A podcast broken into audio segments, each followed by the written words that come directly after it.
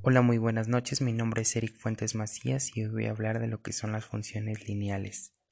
Una función lineal es una función polinómica de primer grado, es decir, tiene la siguiente forma. f por x es igual a m por x más n.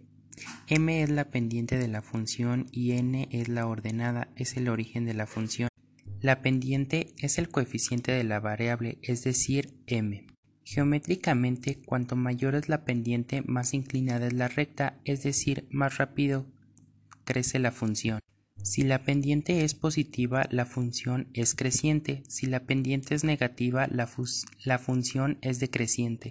Debemos de recordar que la gráfica de función lineal siempre nos va a dar una recta. Como una función lineal es una recta, lo único que tenemos que hacer para graficarla es hallar en la función la x y sustituirla por cada uno de los intervalos que se nos ha presentado. Por ejemplo, si nuestros intervalos es de menos 3 a 3, debemos sustituir la x por menos 3, menos 2, menos 1, 0, 1, 2, 3.